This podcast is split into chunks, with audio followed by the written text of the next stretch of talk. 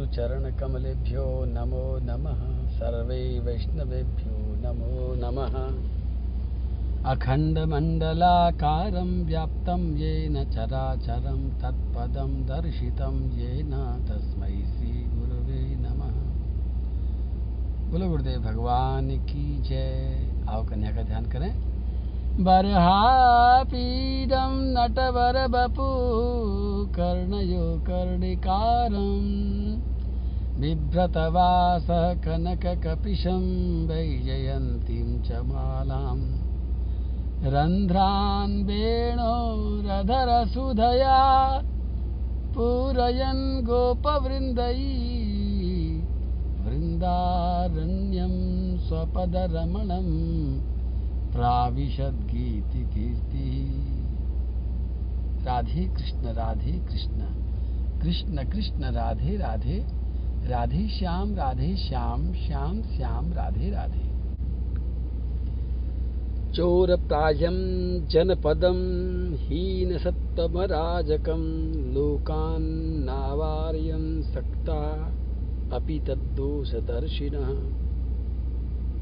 चौथे स्कंद के चौदहवें अध्याय का चालीसवां श्लोक।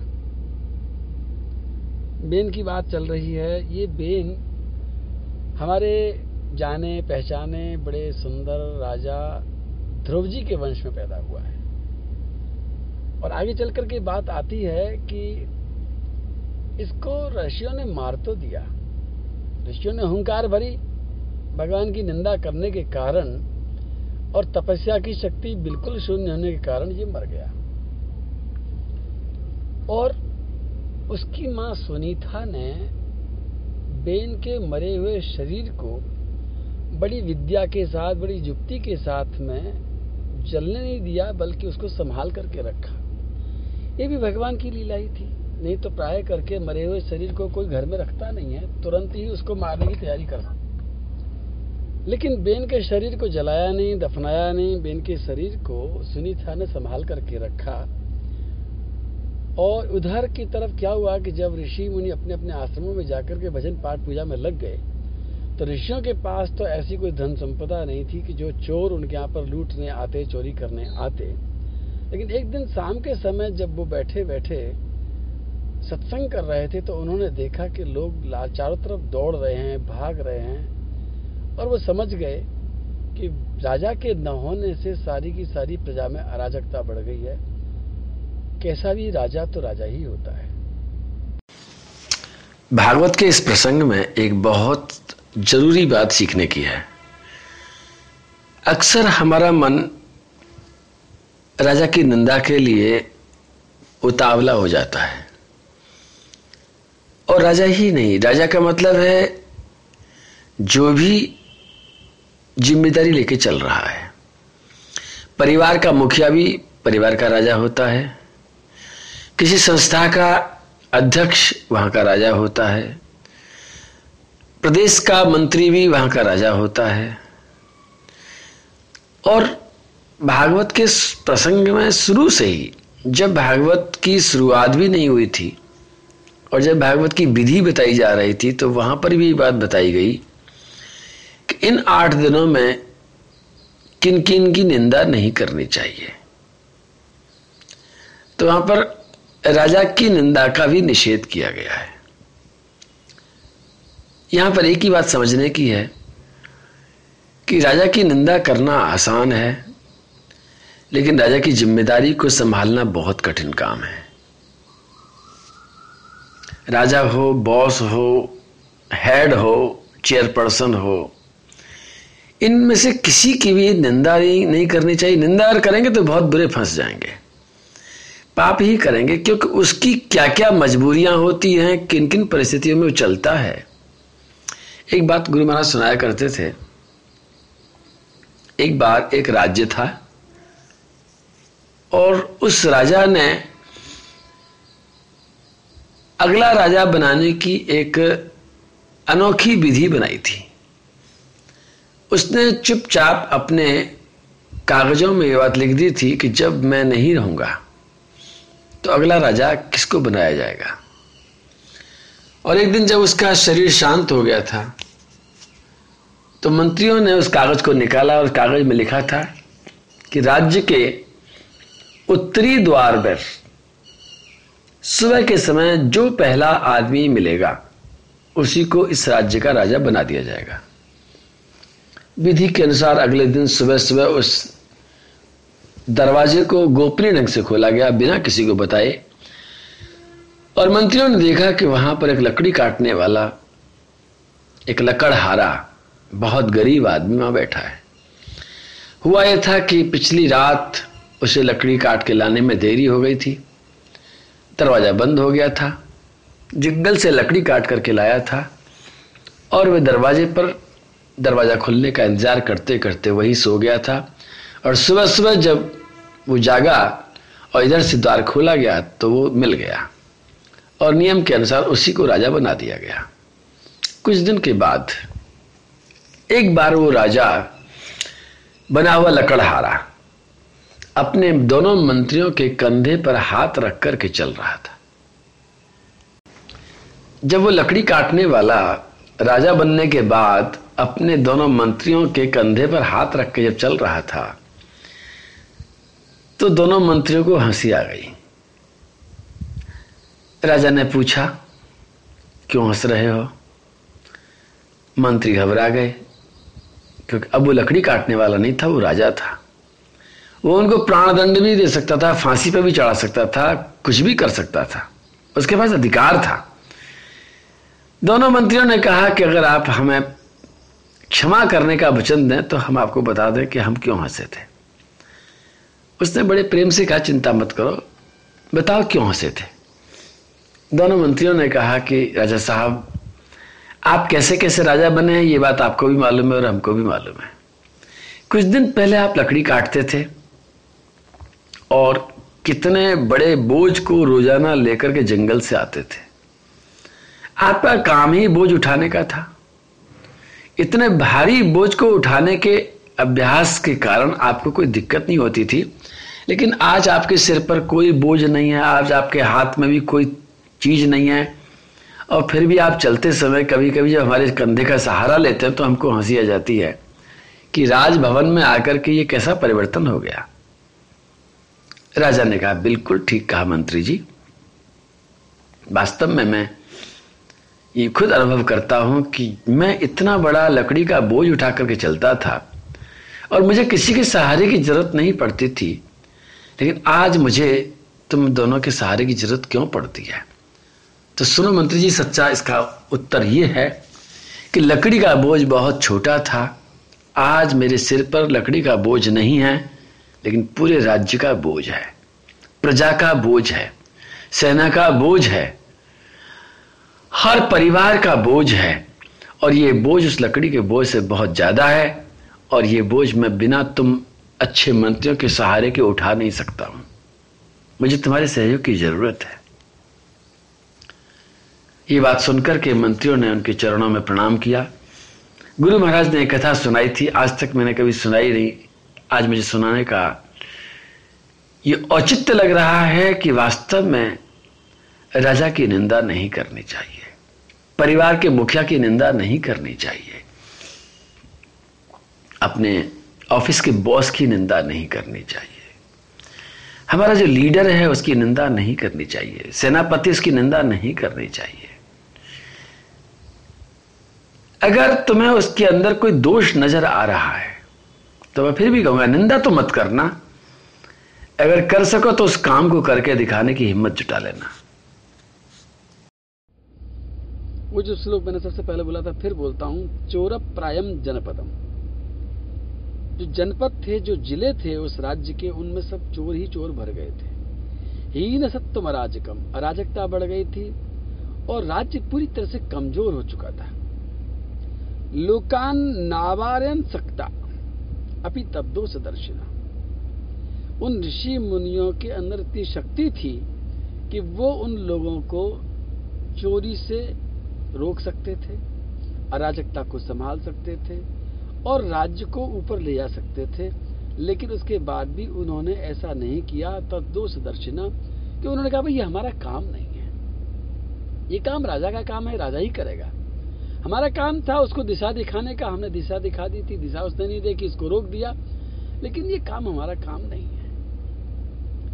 इसके बाद में फिर क्या हुआ? क्या ऋषि मुनि हाथ पर हाथ धर के बैठे रहे?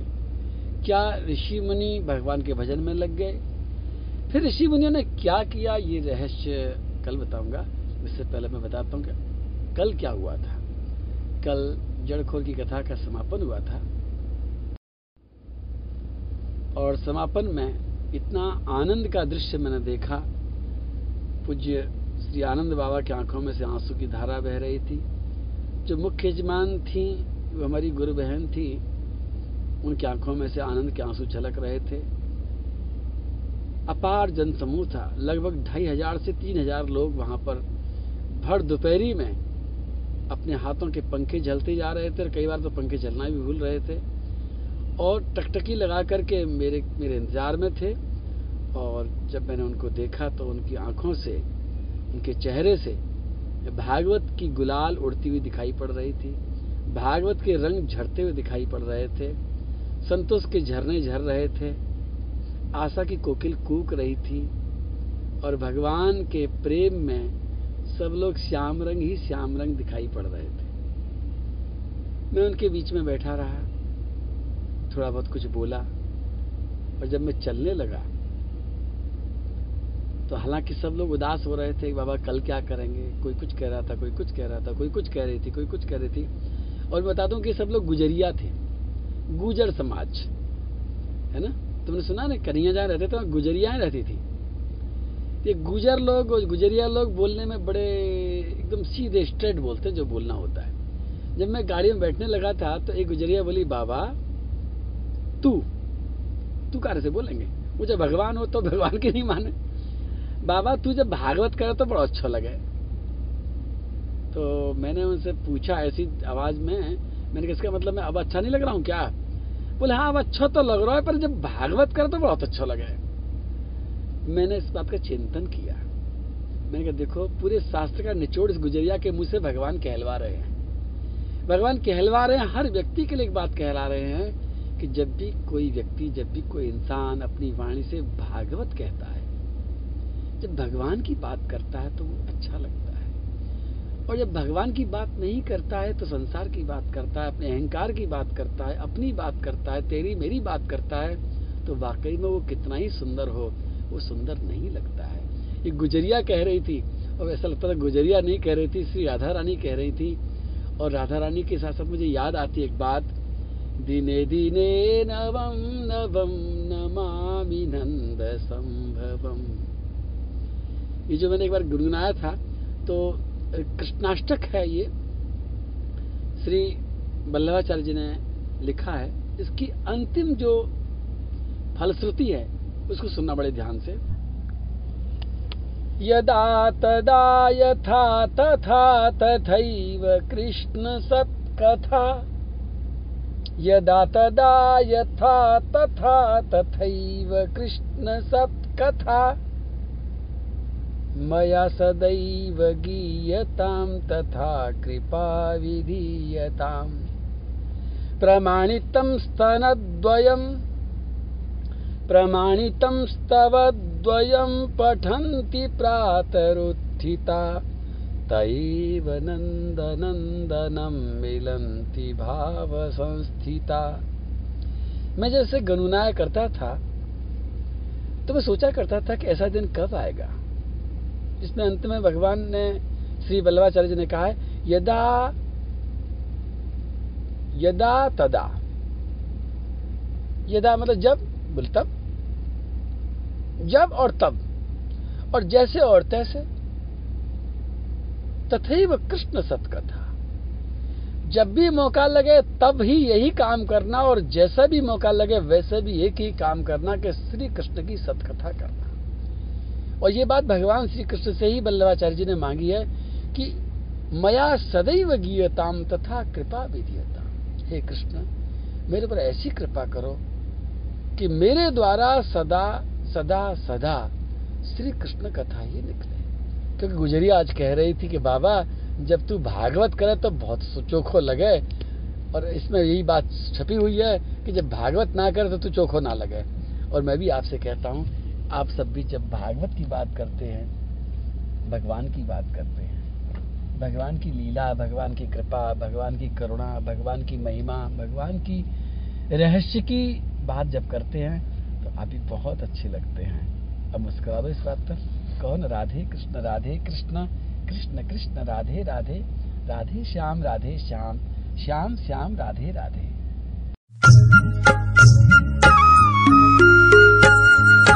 कृष्ण कृष्ण, राधे राधे।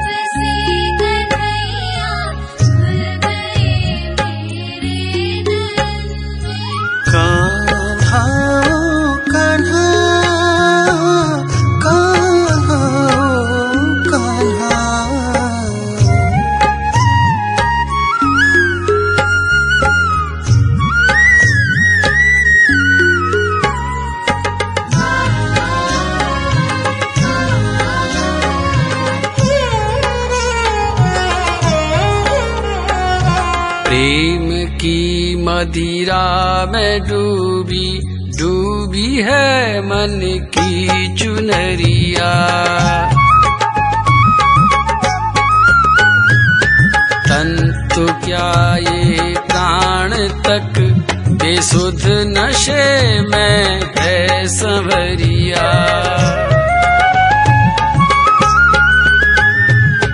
अब तुम्हारा नाम लेकर, अब तुम्हारा नाम लेकर चल रही हर सांस है।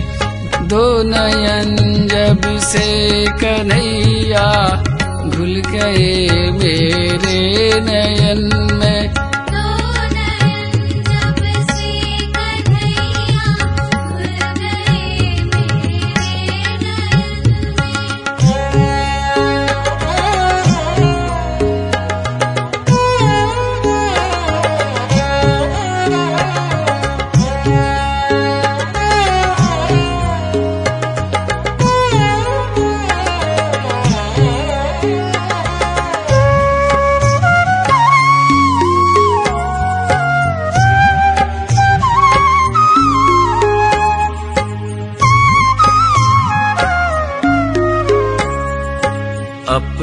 सपनों पर सलोने रंग में अब मल रही हूँ। मैं सुखद अनुभूतियों की बाह थामे चल रही हूँ।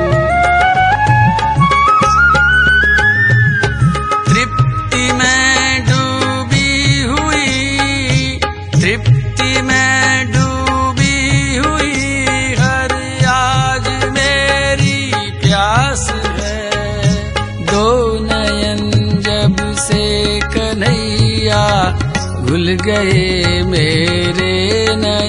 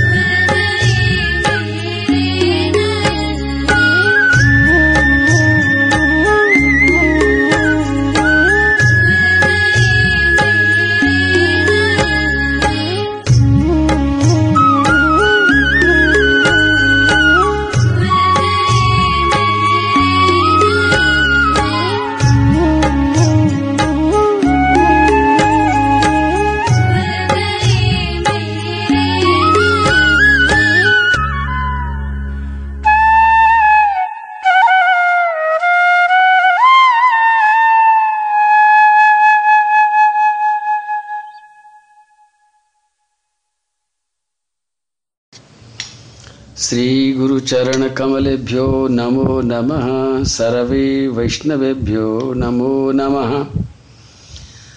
अखण्डमण्डलाकारं व्याप्तं येन चराचरं तत्पदं दर्शितं येन तस्मै श्रीगुरुवे नमः। गुरुदेव, भगवान की जय। बर्हापीडं नटवरबपू।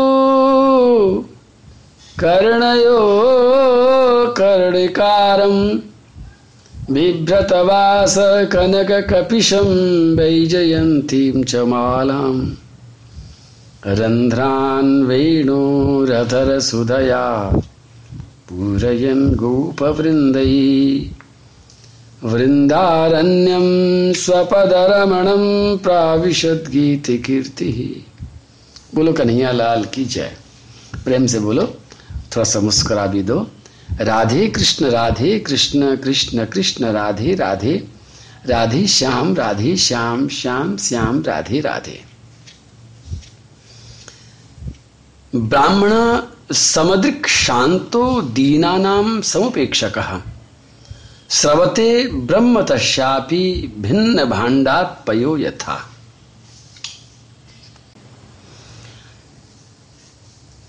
कर्म की गहराइयों को अगर जान लेंगे तो जीवन जीने का आनंद ही कुछ और होगा। किस चीज़ से क्या परिणाम निकलता है, ये बात भागवत में बार बार बताई जाती है। चौथे स्कंद के चौदहवें अध्याय के इकतालीसवें श्लोक में जो मैंने अभी कुछ कहा, उसका अर्थ है कि ब्राह्मण है। अभी थोड़ी देर पहले ये बात हो रही थी कि ब्राह्मणों ने सोच कर के अपने आप को अलग कर लिया कि राज्य करना हमारा काम नहीं है, शासन करना हमारा काम नहीं है, चोरों को दंड देना, चोरों को नियंत्रित करना हमारा काम नहीं है। और ये सब हम करने लग जाएँगे तो हमारा भजन छूट जाएगा, भगवान की आराधना छूट जाएगी। लेकिन उसी समय उनके मन में दूसरी बात आई कि ब्राह्मण समुद्रिक शांतो दीनानाम समोपेक्षक। बिल्कुल ठीक है। क्योंकि ब्राह्मण समुद्रिक होता है। समुद्रिक का मतलब होता है हर चीज़ में वो समदर्शी। उसको कहीं भेदभाव नज़र नहीं आता। जो हो रहा है, बहुत अच्छा हो रहा है। समदर्शी होता है। और शांत भी होता है। ऋषि मुनि होते, शांत होते। शांत का मतलब एक शांत तो वो होता है जो परिस्थिति के शांत रहने पर शांत रहता है। लेकिन भागवत में शांत शब्द बार बार जब आता है, इसका अर्थ ये होता है कि परिस्थिति और स्थिति कितने भी उग्र हो जाएँ, उन उग्र परिस्थितियों में भी जो शांत रह सकता है, वही वास्तव में शांत है। कभी कभी तो हम भी शांति से बैठ जाते हैं कभी कभी तो आप भी शांति से बैठ जाते हैं कभी कभी तो कुत्ता भी शांति से बैठ जाता है, जब थक जाता है तो। लेकिन कुत्ते की शांति इतनी ही है कि अगर मान लो दूसरे कुत्ते ने जरा सा भौंकना शुरू किया और उसकी शांति तुरंत भंग हो जाती है और वो भी भौंकने लग जाता है। उसी तरह से हमारा भी यही हाल है कि अगर किसी ने छोटा सा भौंकना शुरू कर दिया, किसी ने कोई ऐसी बात कह दी है जो कि हमें चुभने वाली है तो तुरंत हमारी शांति भंग हो जाती है तो हम वास्तव में शांत नहीं हैं। भागवत में शांत शब्द बहुत बार आता है और बहुत आदर से आता है। ऋषि मुनि शांत थे। इतना बड़ा इन्होंने काम कर दिया, बेन को समाप्त कर दिया, लेकिन कोई हो हल्ला नहीं किया, चुपचाप जा करके अपने भजन में फिर लग गए थे। अभी भी सोच रहे थे कि भाई हमें क्या मतलब है? लेकिन अगला शब्द भागवत का कहता है, दीनानाम समुपेक्षक। हम कितना भी व्यक्ति शांत हो, कितना भी समदर्शी हो, लेकिन दीनों की उपेक्षा नहीं करनी चाहिए। दीनों का मतलब है कि जो तुम्हारे सामने दुखी आया है, कोई व्यक्ति दुखी है और वो विनम्र होकर के, दीन होकर के तुमसे कुछ आशा करता है, या तुमको मालूम है कि तुम उसके लिए कुछ कर सकते हो उसके बाद में अगर तुम चुपचाप रहते हो, कुछ नहीं करते हो तो तुम्हारी शांति वैसे ही बह जाएगी जैसे मटके में छेद होने के बाद में पानी बह जाता है। भिंड भांडात पयो यथा। टूटे हुए मटके में से जैसे पानी बह जाता है, उसी तरह से दुखी लोगों की उपेक्षा करने वाले का सब कुछ बह जाता है। और ये बात सोच करके फिर ऋषियों ने विचार किया कि कुछ भी है, एक बात और भी है कि ये जो बेन है, बेन किसका बेटा है? बेन अंग महाराज का बेटा है। अंग महाराज किसके बेटे हैं? फिर वो किसके बेटे हैं? वो किसके बेटे हैं? और उन्होंने देखा कि इस वंश में से मुनु महाराज हुए हैं। और इस वंश में श्री ध्रुव जी महाराज हुए हैं। ऐसे ऐसे लोग हुए हैं जिन्होंने भगवान का भजन किया है, भगवान का दर्शन किया है, भगवान की आराधना की है। तो वो सब का सब इस वंश में है। तो अगर ये वंश नष्ट हो जाएगा तो वो भी सब कुछ नष्ट हो जाएगा। तो इसलिए इस बेन को खाली नहीं छोड़ते हैं और वो सब के सब राजभवन में आए। सुनीता से उसकी डेड बॉडी को मांगा और उस डेड बॉडी को उन्होंने उसकी जांघों को मथा, बहुत ज़ोर से मथा। और उन्होंने देखा कि उनकी जांघों में से काला काला चपटी नाक वाला छोटी छोटी आँख वाला, एक छोटे साइज़ का एक आदमी निकला बिल्कुल काले रंग का। और उसने पूछा, मेरे लिए क्या आज्ञा है? मैं क्या करूँ? ऋषियों ने देख लिया कि ये बेन की जो बुराई थी, वो निकल करके आ रही है। हर व्यक्ति के अंदर बुराई भी होती है, अच्छाई भी होती है। मंथन करने वाला होना चाहिए, जैसे ऋषि मुनि ने मंथन किया था। मंथन करके जैसे हम दूध में से घी निकाल लेते हैं और छाछ को अलग कर देते हैं, घी को संभाल लेते हैं। उसी प्रकार हर व्यक्ति के अंदर अच्छाई होती है और हर व्यक्ति के अंदर बुराई भी होती है। हमको चाहिए कि किसी न किसी तरह से उसकी अच्छाइयों को निकालें और बुराइयों को छोड़ दें। सबके अंदर सब कुछ होता है, ढूँढने वाले की कसर होती है। हर व्यक्ति के अंदर गुण भी होता है, हर व्यक्ति के अंदर अवगुण भी होता है। मैं भजन गाता हूँ ना? अवगुण अवगुण न देखो गुड़ ही खोजा करो। मीठी भी है, खारी भी है, हल्की भी है, भारी भी है। पग पग पर नहीं है ये ज़िंदगी, जरा जी के तो देखो। इन ऋषि मुनिया ने सिद्ध कर दिया कि मरे हुए आदमी के अंदर भी सब कुछ है। बुराई है तो कहीं ना कहीं उतनी ही बड़ी भलाई भी छिपी होगी। होता है ऐसा। अब हमारी नज़र कहाँ जाती है? इस बात पर डिपेंड करता है। ऋषियों ने देखा कि इसकी बुराई तो निकाल दी है।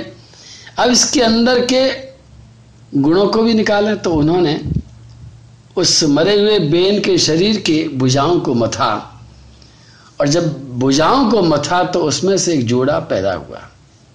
बहुत सुंदर जोड़ा।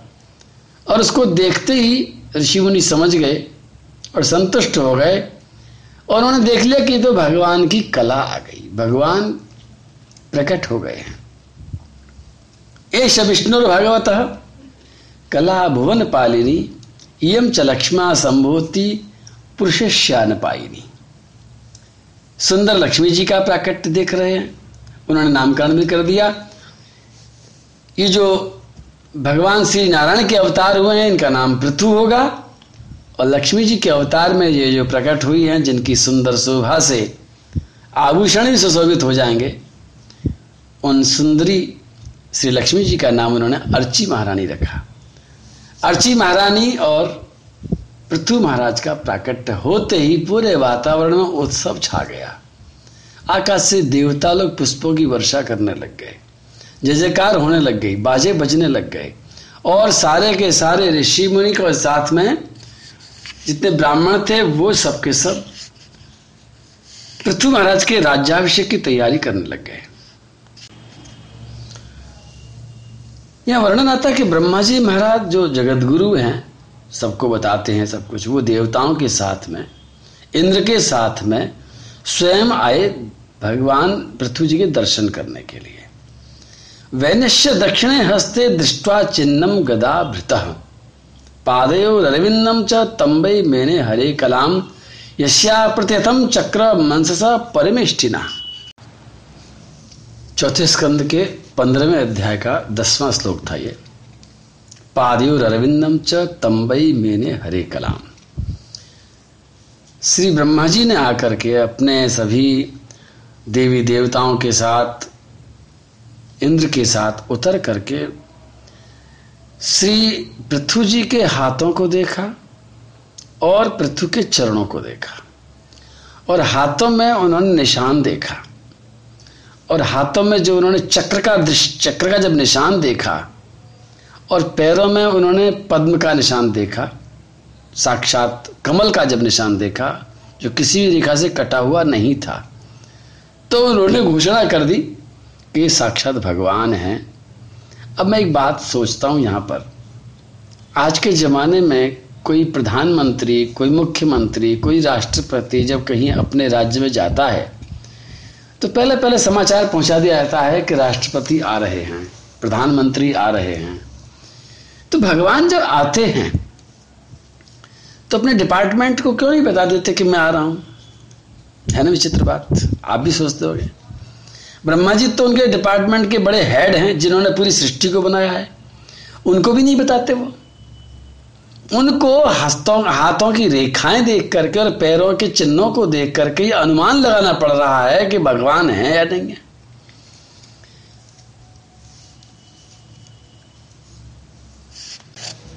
इस बात को समझाने के लिए मुझे पंक्तियाँ याद आती हैं। नीली छत के पीछे बैठा जाने कौन मदारी। जैसे जैसे नाच नचाए, नाचे दुनिया सारी। वो बताता नहीं नाचना चाहता है। ब्रह्मा जी को भी नहीं मालूम कि वो कब कहाँ आ जाता है। निराकार कोई कहता है, कोई कुछ कुछ रूप बताए। कोई कहे वो वेश बदल कर धरती पर आ जाए। कोई कहे वो है न अनदेखा, ना पहचाना जाए। वो अनजानी एक पहेली ना सुलझाई जाए। नीली छत के पीछे बैठा, जाने कौन मदारी। वो कन्हैया जब आता है तो बता करके नहीं आता। प्रधानमंत्री आता तो बता करके आता है। और वैसे तो अच्छे प्रधानमंत्री तो वो होते हैं जो बिना बताए पहुँच जाते हैं, मौके पर जाकर के सारी की सारी सारा मुआयने कर लेते हैं कहाँ क्या हो रहा है। कन्हैया तो हर जगह रहता ही है, उसको मुआयना करने के लिए, अवतार धारण करने की ज़रूरत नहीं है। लेकिन लीला करने के लिए आते हैं और आज पृथ्वी बन करके कन्हैया आए हैं और लक्ष्मी जी स्वयं अर्ची बन करके आई हैं। और जब ब्रह्मा जी महाराज ने ये निश्चय करके कह दिया कि ये तो साक्षात भगवान का ही अंश है तो सारे के सारे ब्राह्मण लोग अभिषेक की तैयारी करने लगे हैं। बहुत ज़ोर से पृथ्वी जी का राज्याभिषेक हो रहा है। साथ में अर्ची महारानी जी का भी अभिषेक हो रहा है। बहुत सुंदर उत्सव मनाया जा रहा है। आप लोग भी मन से उस उत्सव का आनंद लीजिए और प्रेम से बोलिए, राधे कृष्ण राधे कृष्ण कृष्ण कृष्ण, राधे राधे राधे श्याम राधे श्याम श्याम श्याम, राधे राधे।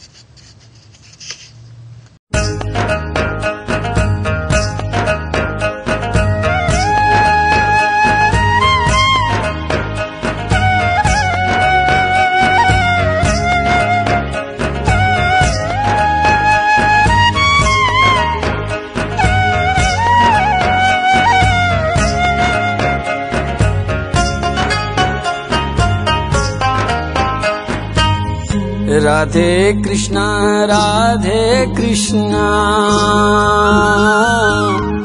कृष्णा कृष्णा राधे राधे। राधे श्याम राधे श्यामा। श्याम श्याम राधे राधे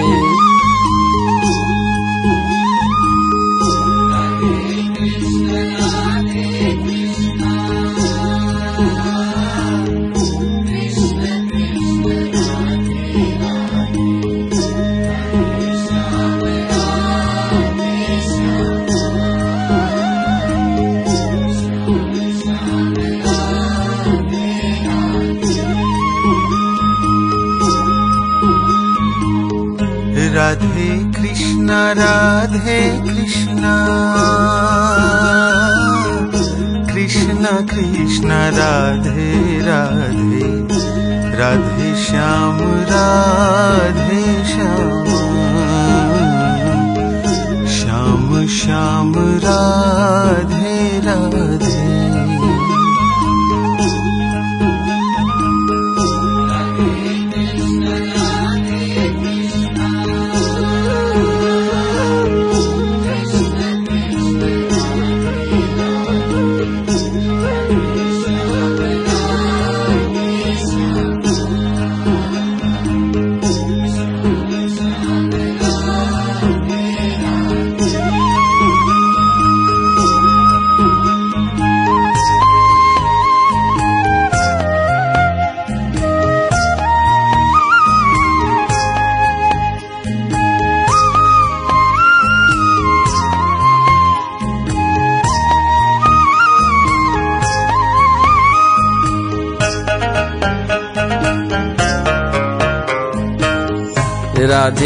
कृष्णा राधे कृष्णा। कृष्णा कृष्णा राधे राधे। राधे श्याम राधे श्यामा। श्याम श्याम राधे राधे। राधे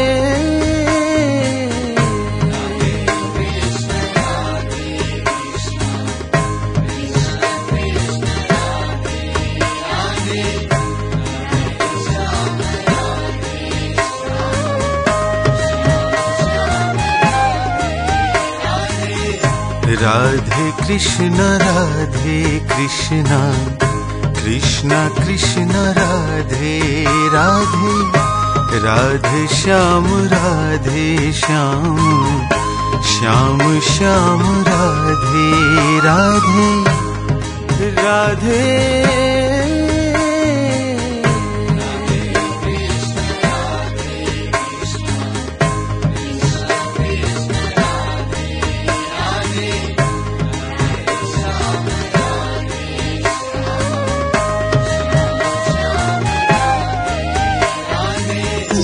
राधे कृष्णा राधे कृष्णा।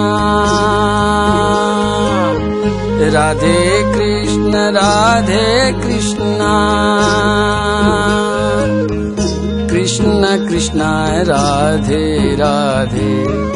राधे श्याम राधे श्यामा। श्याम श्याम राधे राधे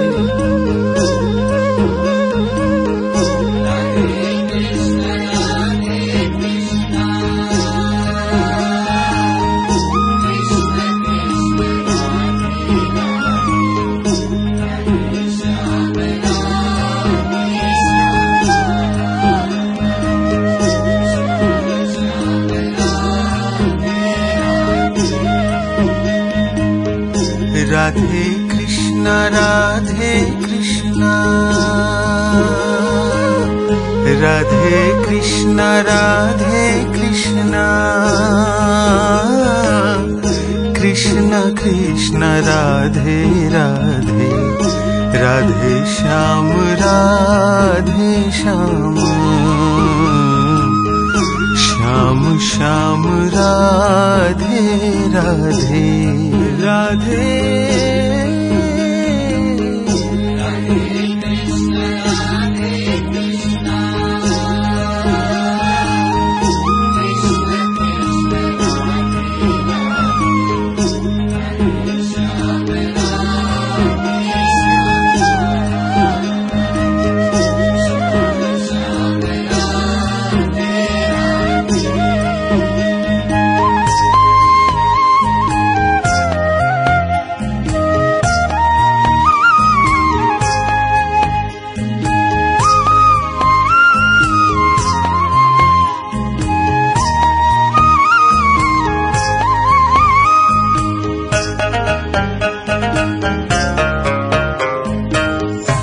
राधे कृष्णा राधे कृष्णा। कृष्णा कृष्णा राधे राधे। राधे श्याम राधे श्यामा। श्याम श्याम राधे राधे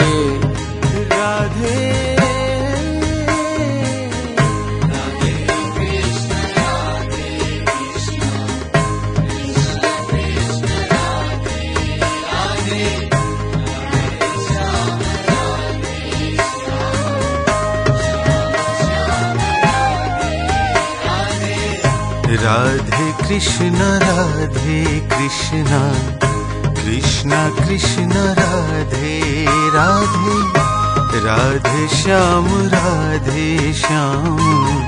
श्याम श्याम राधे राधे। राधे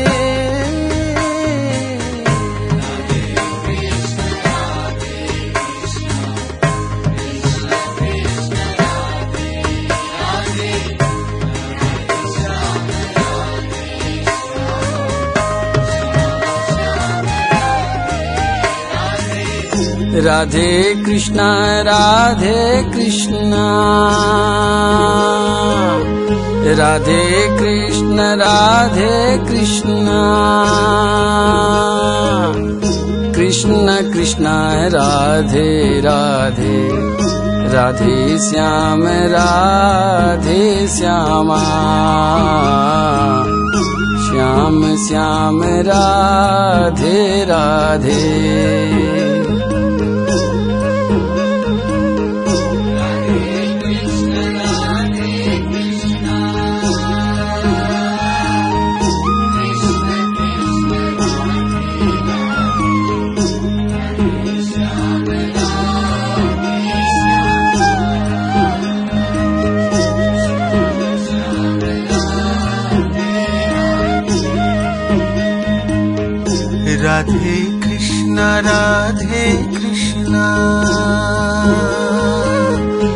राधे कृष्ण राधे कृष्ण। कृष्ण कृष्ण राधे राधे। राधे श्याम राधे श्याम। श्याम श्याम राधे राधे। राधे